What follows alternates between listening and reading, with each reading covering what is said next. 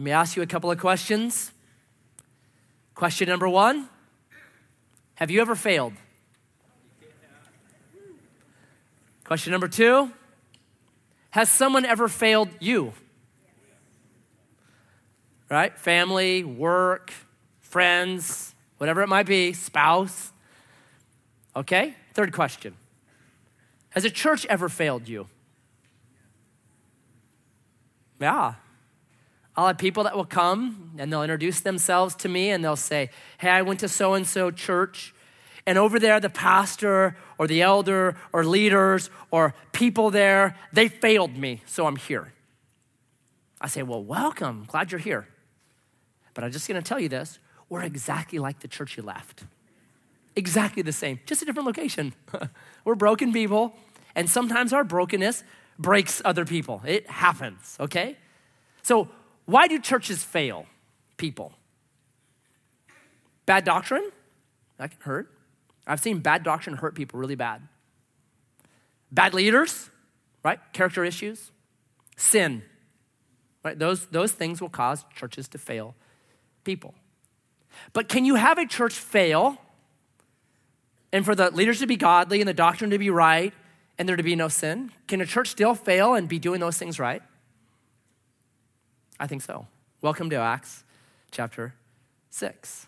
So here I'm going to catch you up. The church has gone from 11 to 120 to 3,000 to over 10,000. It's probably in Acts 6, five years old. So it's a kindergartner in maturity. Do kindergartners fail? Oh my goodness. Their lives are littered with failure. Okay? Has Edgewater Christian Fellowship as a church failed? Yes, but it was a long time ago when we fixed it perfectly. So, okay? So, five year old church, been growing, growing, growing, and here's what happens. Verse 1. Now, in those days, Acts 6 1, when the disciples were increasing in number, couldn't find a parking spot, parked down at 7 Eleven, wondered why a complaint by the Hellenists arose against the Hebrews because their widows were being neglected in the daily distribution. And the 12 summoned the full number of the disciples and said, It's not right that we should give up preaching the word of God to serve tables. Therefore, brothers, pick out from among you seven men of good repute, full of the Spirit and of wisdom whom we will appoint to this duty. But we will devote ourselves to prayer and to the ministry of the word. And what they said pleased the whole gathering, and they chose Stephen, a man full of faith and of the Holy Spirit, and Philip, and Prochorus, and Nicanor, and Timon, and Parmenius, and Nicholas, a proselyte of Antioch. These they set before the apostles, and they prayed and laid their hands on them, and the word of God continued to increase. And the number of the disciples multiplied greatly in Jerusalem, and a great many of the priests became obedient to the faith. So here, the book of Acts, written by a doctor named Luke. And here's what Luke does he's not in the story yet, he comes about over halfway through it.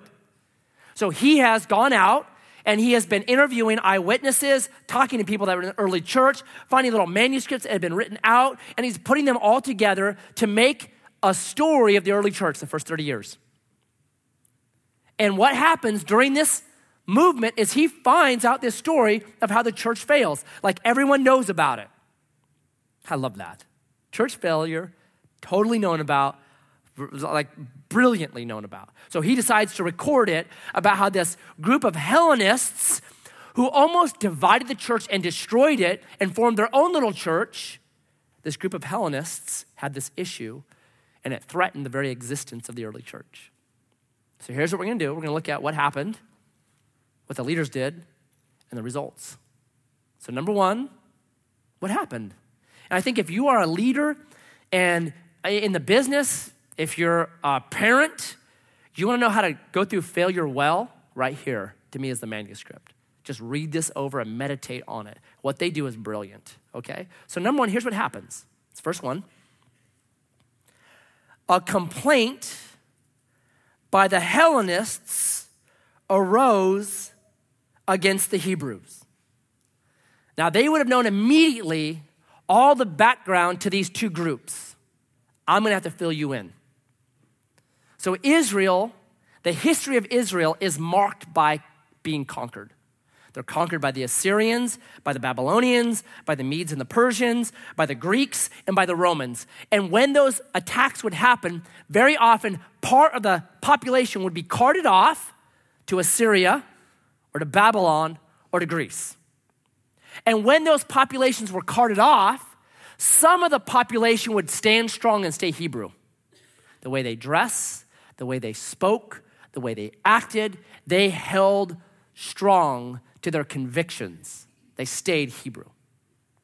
But other parts of that congregation or that crew that had been conquered and taken to Babylon or Assyria or into Greece, they would adopt the culture, the talk, the language, the dress of that city.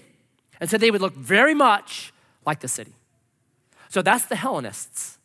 They have adopted the ways of the Greeks. Okay?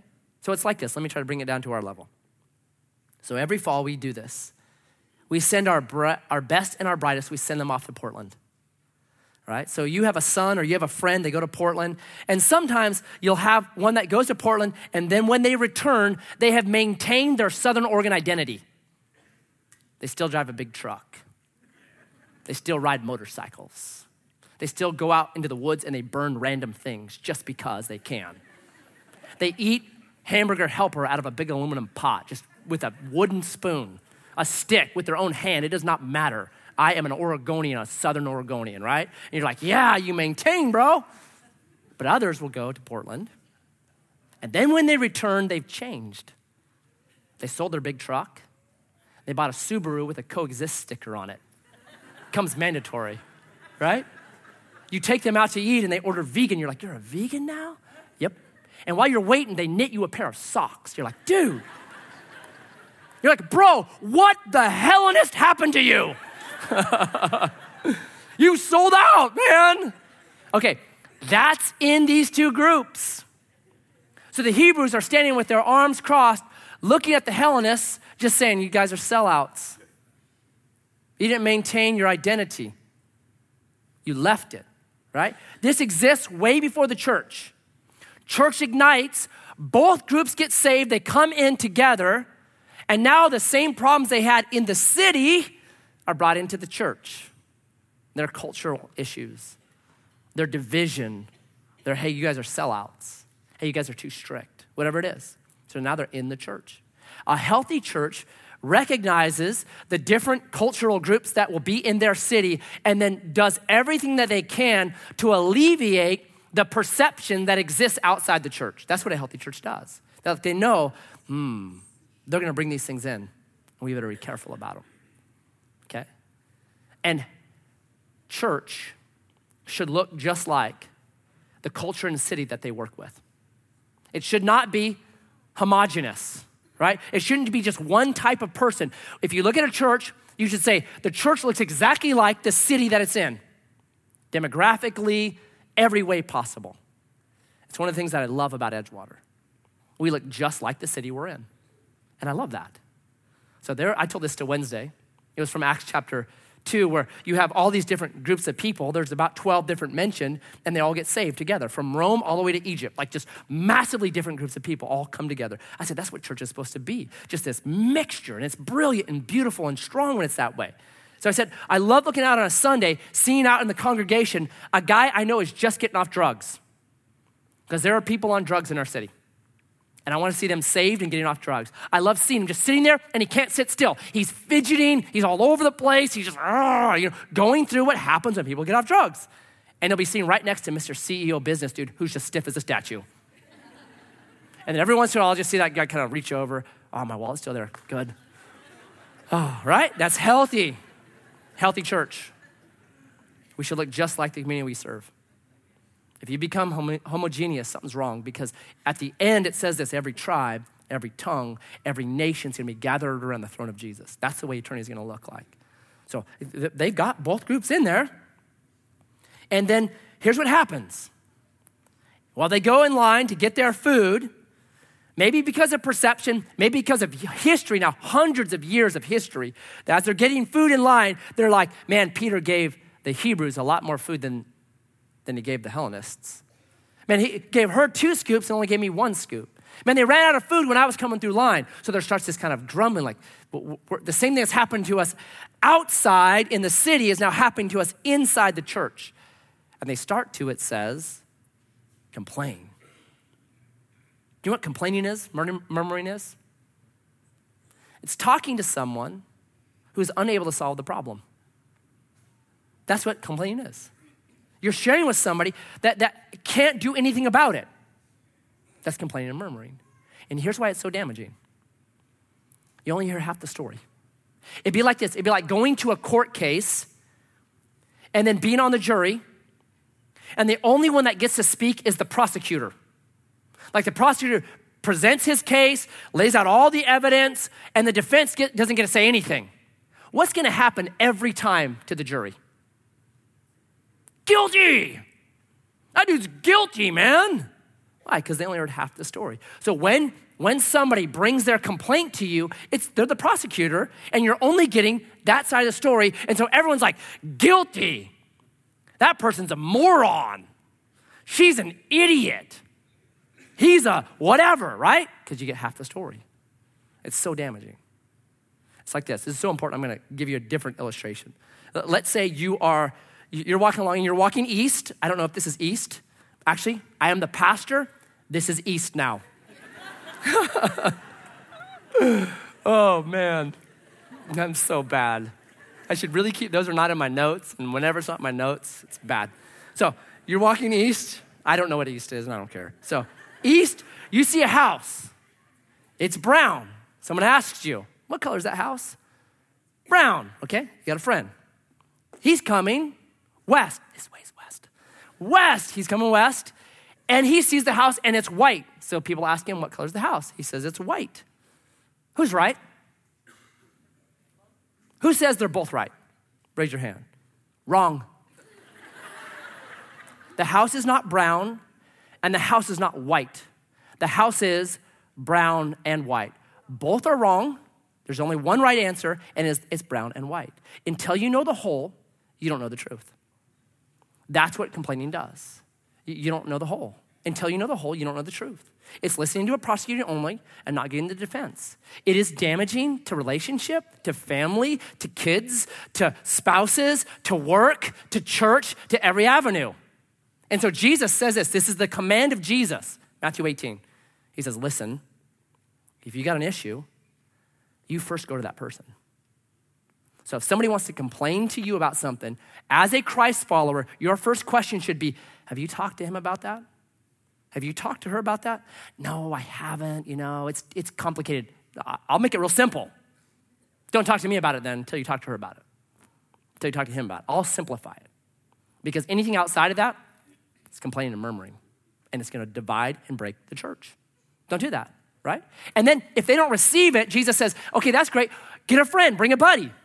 Then you come talk to me and bring me, and I'll try to help and try to mediate that. And if it still doesn't happen, then you get the church involved. That's what Jesus says, that's his commands. And it keeps that prosecutor that we all want to be at times from instantly having a guilty jury. Number one, talk to the person. Number two, bring somebody. Number three, bring it to the church.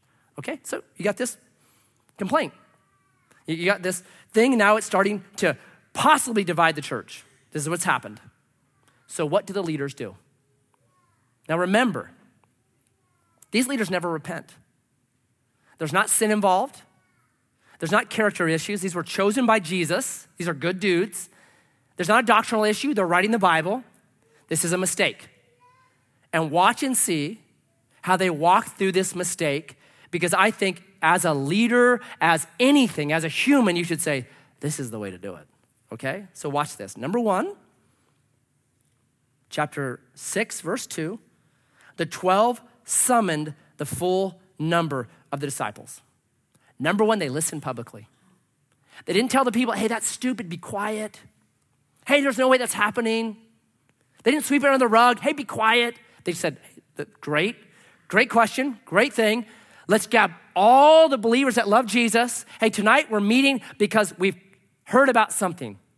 So we're going to publicly listen to this. I think great leaders always listen to people and their perceived or real problems, whatever it is. Hey, got an open door to that. So I'd ask myself about Edgewater do we listen well? Do we hear well?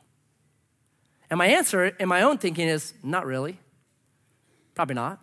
And that kind of saddens me. You know, there, there is a, um, a disconnect when you have two campuses and then I'm, I'm bouncing back and forth. So, so I'm gone for three of the services. There's no way people can talk to me in those three services. I'm, I'm moving, right? So, so that's going to be a problem. Um, so, so, I've always wanted this. I, I've always wanted, like, after the last service, to have Q&A. So half an hour after the last service, hey, we're doing Q&A. If you have questions, if you have issues on the message or anything, it's open house on that. I would love to do that, but you can't do it here. Because we have doorkeepers that here at seven in the morning to set this place up, and I don't want to keep them any longer. We got to tear it down. We got to get out of here. So we got those kind of pressures. I think, ah, that's not healthy, right? And then even after the fourth service, I've told my wife this. You know, after I preached four times, after 11 o'clock, I feel like here's what I feel like. I feel like that everyone has it. The dried out sponge in the kitchen that's above your sink. You know the one? The one you'll moisten up with a little bit of water and you'll wipe your kid's cheek with it. So they smell like compost all day, but they're clean. They're like, what's that stench? Your mom cleaning with that old sponge, you know? I mean, that's what I feel like. There's nothing left to me, right? So even at the like, ah. But I think, man, maybe in the building, we're going to start doing something where it's once a month or maybe every Sunday after service. It's Q&A time with the leaders and elders or pastors or who it is of Edgewater just to publicly be listening I've thrown out to the elders this idea like we should have once a month an open elders meeting where it's just going to be in our little office. Whoever wants to come can come. And you can listen and see what we're doing. We're, we're, nothing's hidden. Because as leaders, I think you should always have an open door policy. Now, those are all possible. But I thought what I could do right now is this give a bulletin. On the backside of your bulletin is a survey. And that survey is trying to open the door to hey, we want to listen and see if we are actually accomplishing some of the stuff we really want to accomplish. Because maybe we're not, and if we're not, we better go back and revisit our methods to see if there's a better way to accomplish what we're trying to accomplish. So we're asking that you fill out that survey. Not now. I will watch you. fill it out at some point. You can bring it back next week. You can fill it out after service, put it in the basket, and it's our way of doing a little bit of, we should be doing more of this listening publicly like they did. That's the first thing they do. Number two, they get back to their priorities. Listen to this, it's very important to hear what they're actually saying. They say this It's not right that we give up the preaching of the Word of God to serve tables. They were at a blockage now. It's one or the other. So, five years into this church, you have the apostles doing everything. The prayer ministry, they're taking people up to the temple to pray at the hours of prayer. They're doing evangelism. They're doing discipleship courses. They're writing the Bible, really important thing. They're preaching the word. They're dealing with widows. They're dealing with kids. They're doing it all, right? And they come to a head here and they realize we can't keep doing everything. At this point, for us to add something more means something, we're gonna have to remove something for our plate. So it's an either or situation. And so they get back to what we're to be about. I say this there's always good, better, best. And every family, I think once a month, families should sit down and they should evaluate based on their priorities what are we doing? What's good and what's better and what's best? And let's get rid of some good stuff and get to some best stuff. You should have a mission statement about your family. What, what, what are we actually trying to do here? Besides just feed our kids and take the old crusty sponge and get their face clean. What, what are we actually trying to accomplish here? And are we doing it well? In a marriage, you should do that. At work, you should do that. What are our priorities? And once you establish your priorities, here's what it does for you it helps you make decisions. Because then when you have your priorities, you can just start running everything through your priorities. Hey, does this help our priorities? Is this the best thing we should be doing? Right? And if it's an either or situation, we can only do one of these things, then you say, which one does our priority the best? And you choose that.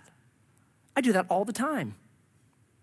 So I had an invitation uh, to do the speaking at the Dove Fest. So it was like Jeremy Camp and MercyMe and Crowder. You know you've arrived when it's just Crowder, right? Not the Dave Crowder band or Dave Crowder, just Crowder. Who's coming? Crowder's coming. Woo! All right, so I'm like, hey, that'd be kind of cool. to see Crowder. So I'm, I'm, like, yeah, man, that's awesome. When is it? When, when, when, when is it going to happen? And they said, well, it's this date. And that was the same day that I was scheduled to teach at our family camp over at Sunset Bay. So for me, it's an either or there, right? And I have a very, very good priority list. And the priority is this it's Edgewater first. I don't care what opportunity comes. Now, if it doesn't conflict with anything with Edgewater, no problem, take it.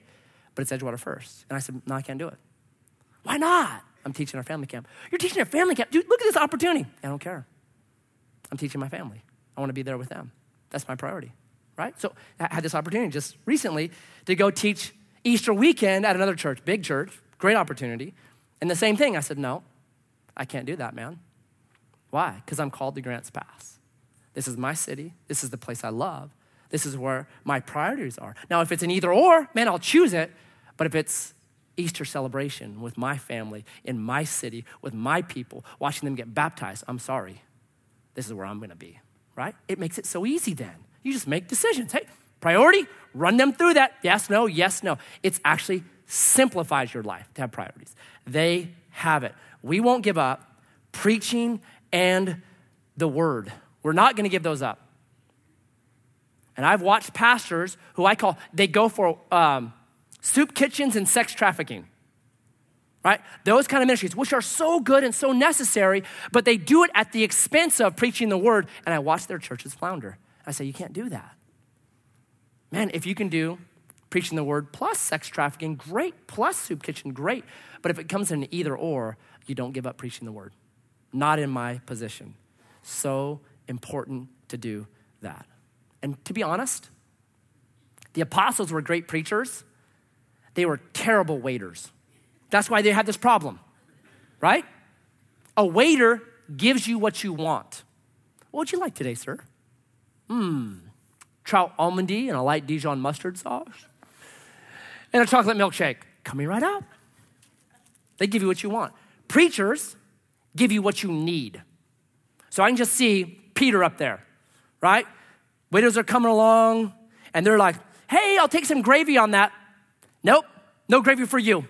Veggies, because you're getting a little thick. Move down the line. What? He called me thick. I can't believe it. Peter, right? That's what preachers do. They make terrible waiters. So they're out. You can't do this anymore, man. You're hurting the widows. Peter, get out. Humility, humility is saying, I'm over my head here. That's what humility says. I, I can't do this. I'm not doing it well. I'm hurting people at this. I got to get out. Humility says that. Gets back to your priorities, right? Fools do this. So I'll give you an example. Um, two and a half months ago, whenever it was, James Dennis was filling in. I went to the 8 a.m. service with my family. I'm sitting down, enjoying it, loving it, getting ready, got my Bible out when a doorkeeper comes up to me, he's like, Matt, come here. Now I'm thinking you get me because there's a Bible problem, because that's my priority. So I grab my Bible and I'm following the doorkeeper up, and we come to the back of the office over at the 8 a.m., and there's a dude slouched over in his chair. His face is white, and he has no pulse. And I remember I'm standing there with my Bible, thinking, I don't know if this is exact. Should I preach right? Ezekiel, dead bones, dead bones rise. Come on, right? I was like, what do I do with my Bible right now? All right, praise God, this nurse, Faye, who had just gotten off her shift and doesn't only come to the 8 a.m., was at the 8 a.m. She just jumps in, man, and she starts like CPR in him. And I'm like watching his face go from white to flushed and his eyes open. I was like, ah, yeah, oh man, ah. Okay, okay, breathe. we prayed, it was amazing. Now, here, here's what pride would do I got it. Somebody Google what to do when a man has no pulse and show me the video. Okay, let's see. All right. What do you call that? A funeral. That's what's going to happen. Humility says, I- am over my head here. Somebody with some expertise needs the help right here, and it's not me. That's what these guys are doing. It's humble, and they're really, really awesome about it. I love that, right? You got to know who you're supposed to be. You are fearfully and wonderfully made, who you are supposed to be. Like God never looks in the mirror at you and wishes you were somebody else. And too often, what happens in ministry is we're looking in the mirror and we're wishing we're somebody else. And God's like, why? I made you the way you're supposed to be. Okay? So now these guys get back to this is what we're supposed to do, this is what we're called to do, and we're gonna stick with it. And then number three, they gave opportunity. Choose out seven guys right? This is uncharted territory for the church. There's no Old Testament passage to go to, like, hey, turn to that passage when the Hellenists complained about the Hebrews, and let's look and see what they did in Leviticus. It's uncharted territory. They're like, Jesus, we don't know what to do here. What are we supposed to do? So they raise their hands and they say, We need help. Okay, when you don't know what to do, a really good first step, raise your hand and say, I don't know what to do here. Let's pray. Let's seek the Lord because I don't know what to do here.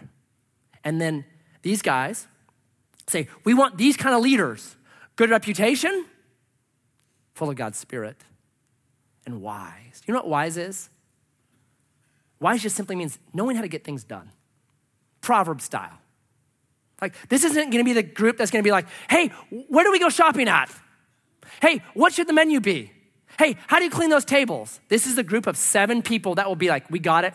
You guys are free to do what you're supposed to do, and we're gonna do what we're supposed to do. Just wise, awesome people. Brilliant, right? And then, then here's what's amazing. These guys choose big. Philip and Stephen will outshine 10 of the apostles. They'll get more press, more Bible time, more stuff than 10 of the apostles, and they're not threatened by it. No, we like big people, we like talented people. I've said this before to staff, to the pastors. If there comes a better preacher than me, I'll step out. No problem, man. You're better at this, you do it, you take it, I'll give you the baton, run hard. And there's gonna come a time like that. There's gonna come a time when I'm old and I'm done. And then at that point, I just need to hand the baton and say, It's your turn now and step out of the way. That's what these guys do. Hey, you're bigger, no problem. Go, run. We love you guys going. And then it says this they picked out from among them. All seven guys are Hellenists. The problem was a Hellenist problem. The solution came from among the Hellenists, right? You guys are closest to it. You know this intimately. This is your culture. This is you understand it. You solve it. I love that. This idea here drives me when it comes to church. It's called the priesthood of believers. That among us are leaders and gifted people that God has given talents and experience and wisdom to. And if they're released and given opportunity, great things happen. Brilliant things happen. It's the first message I ever preached at Edgewater. It was called Finding Your Lane. And it's this idea Paul gives in 2 Corinthians 10 13. He says, I've got a lane and I'm gonna run in my lane and I'm not gonna let somebody push me out of my lane. And all of you have your lanes that you're supposed to run in and don't let anybody push you out of your lane. Because what happens when someone who's running the 400 meter gets pushed out of his lane? They're disqualified. Like there's good works that God has for you. you you're unique giftings, callings, experience that only you can run in. And that was the first message.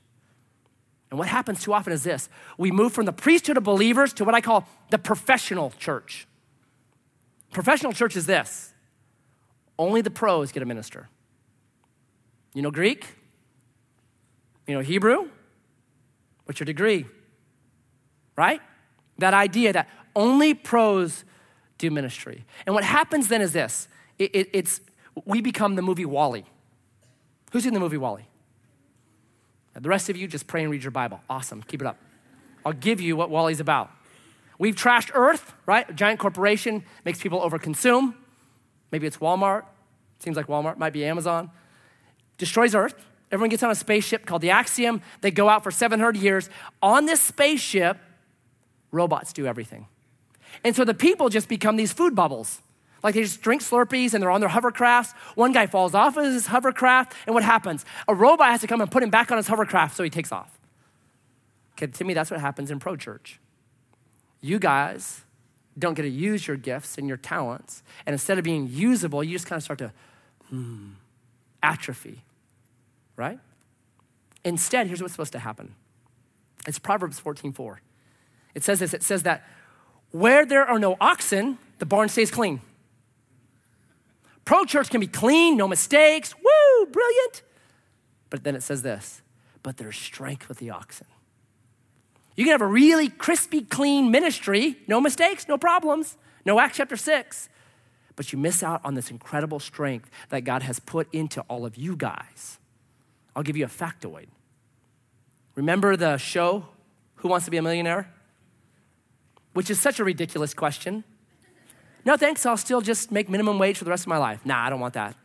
Love struggling, paying my bills. It's awesome. I pray more? No, please. Right? So, in that, you had these lifelines. Two of them were ask an expert, ask the crowd. So, a guy went, did research on it. And this is what he was trying to find out. How often is the expert right versus how often is the crowd right? The experts were right 65% of the time. The crowd was right 91% of the time. It's called the wisdom of crowds. That there is tons of wisdom right out in here, untapped. We don't want experts at Edgewater. We want you guys because you're smarter and you're better and you're in and among and you know it. Yeah, that's what we want. And that's exactly what they're doing right here. And this theology drives what we do. Do you know that? So here's the biggest question I get from people new to Edgewater Why do you do communion like you do communion? Right? Have you been to a church that does communion like us? The pros don't hand it out, do they? What happens here? We just say, hey, if you want to serve, we believe there's wisdom out there. Stand up, serve the body. Here's what's amazing in the 9 and 11, in less than three minutes, 600 people get communion by non pros. Just people grabbing a tray, just random people grabbing trays and passing them out. It's a miracle. Every single Sunday it happens. And we've had just the craziest people stand up and do communion. We had this guy, he came in, I saw him when he first came in, because he was making a statement. He had this big black shirt on with a giant neon pot leaf on it. Okay, he was trying to make a statement, right? And I'm like, no problem, man, you're welcome here. No problem. We have no dress code here. No problem. So, message is done. Opportunity is to serve. He comes up, wants to serve the body. So he grabs a tray, starts to pass it out. I keep my eye on him. I'm like, hmm. Like, look out, don't drop any edibles in there. Like, that was crazy communion today, man. I saw Jesus. Ah, yeah, okay. oh, I shouldn't have done that. Man. When I go unscripted, it's always dangerous. But so I'm watching him and he's, he's passing out communion. It was so interesting. At first, he's like standing like this. And then after a while, he, he started doing this. Like just kind of like trying to cover his leaf. Because I think in his heart, he's like, maybe I came here with the wrong idea. Maybe I come with the wrong agenda. And, and in that moment of service to the body, he was convicted. I love that. That's strong church to me. And, and then the leaders, like pros don't lead communion. Why don't the pastors and elders lead communion? Oh, we will from time to time. But I always say, show me in the Bible where it says only pros, only pastors, only elders can lead communion. Because if you show me it, man, I, I want to be biblical. And what I mean by that is, I want to do what the Bible says. I don't want to do more than what the Bible says. It's called legalism. I want to do actually what the Bible says. If it doesn't say pros should do communion, then I want to say, I want to find people with good reputation, full of the Holy Spirit, and wise to lead us in communion. It's the body being the priesthood of believers because it's strong and brilliant then. The ladies a couple years ago, actually like 10, came to me and they're like, hey, you know, it just feels like there's not enough for ladies to do here. We need a ladies' ministry. I'm like, I, I don't think it's me. I don't think I'm called to that. As great as it might be, I just feel out of my element. Uh, yeah, that's not in my priority list, I'm pretty sure. So they said, no, no, no problem. We'll take it. And they started to run with this thing. And it turned into Women's Fellowship Monday. And out of that came what we call the Titus Two Ladies. I'll say after 12 years at Edgewater, the Titus Two Ladies is the best ministry we have at Edgewater. Hands down. They do, the, they're all volunteer, just wisdom of crowd, priesthood of believers. They do the most impacting things week in and week out. It's brilliant, it's well run, it's incredible because it tapped into something. They're running in their lane. It's brilliant, it's beautiful. We started hearing about firewood problems, that widows are having trouble getting firewood. It's hard to even find people to deliver firewood. On top of that's really expensive. So a group of men said, We'll, we'll take care of it. And a guy said, "I've got like 12 acres full of madrone, come. And so now on a random Saturday, 30 to 40 guys will show up on this land with chainsaws and wood splitters and axes and mauls and big trucks, and they'll like cut up and chop 10 cords of wood. And a miracle happens every time they get out there. Nobody gets hurt. Chainsaws and gas and trucks and axes, and nobody gets hurt. It's like, oh, God, you must have been there. and they're just saying, hey, we want to do this. I love that. That's what they say choose from among you. Choose from among you. And then, here are the results. Verse 7 The word of God increased, they stuck with their priority. The number of disciples multiplied greatly. It was increasing in verse 1, now it's multiplying. And a great many of priests became obedient to the faith. The longer I'm in ministry, the more I'm seeing that Jesus is able to take verse 1 problems and bring verse 7 solutions. That over and over throughout the Bible, when there's a big problem, oh, be ready for a big solution. Moses back to the Red Sea. Oh no, what are we gonna do? Pharaoh's coming down. Oh no, what are we gonna do? Miracle. David comes home, city is burned down, kids, wife gone, kidnapped. Oh no, his own people that he'd raised up and trained them now want to kill him.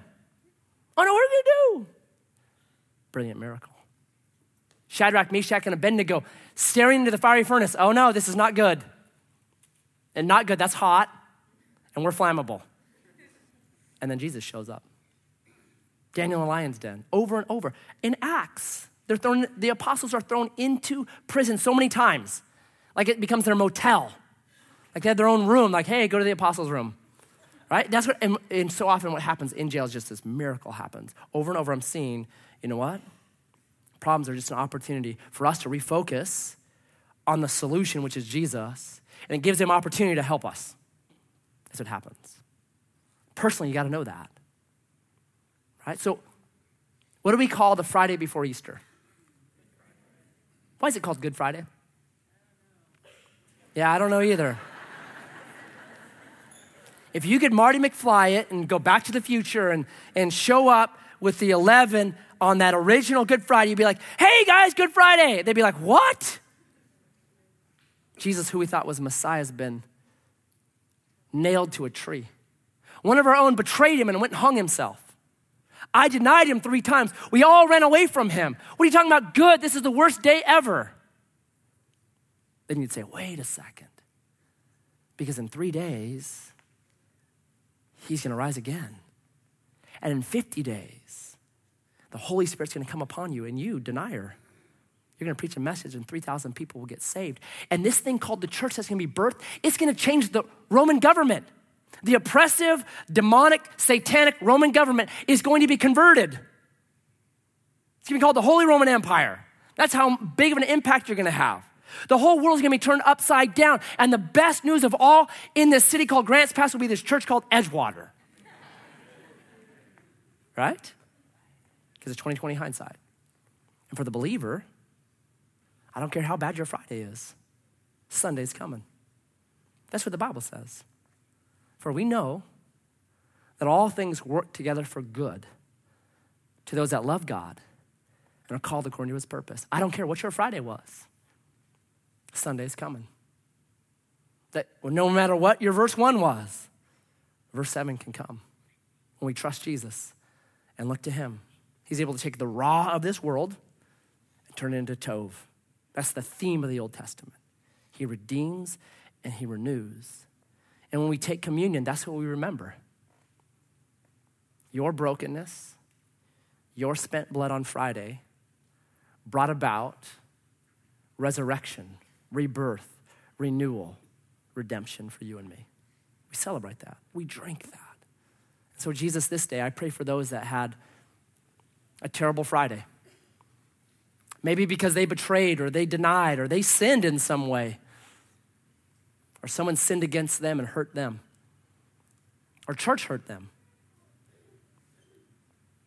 I pray that in this moment that we hold these elements that you said, take, eat, this is my body.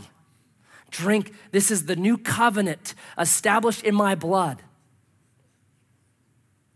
I pray that there might be a resurrection of hope and power and renewal in our hearts. That we would know beyond a shadow of a doubt that if you defeated the grave, you can transform any Friday into Sunday. And we would eat and drink of that hope. And I ask this in your name. Amen.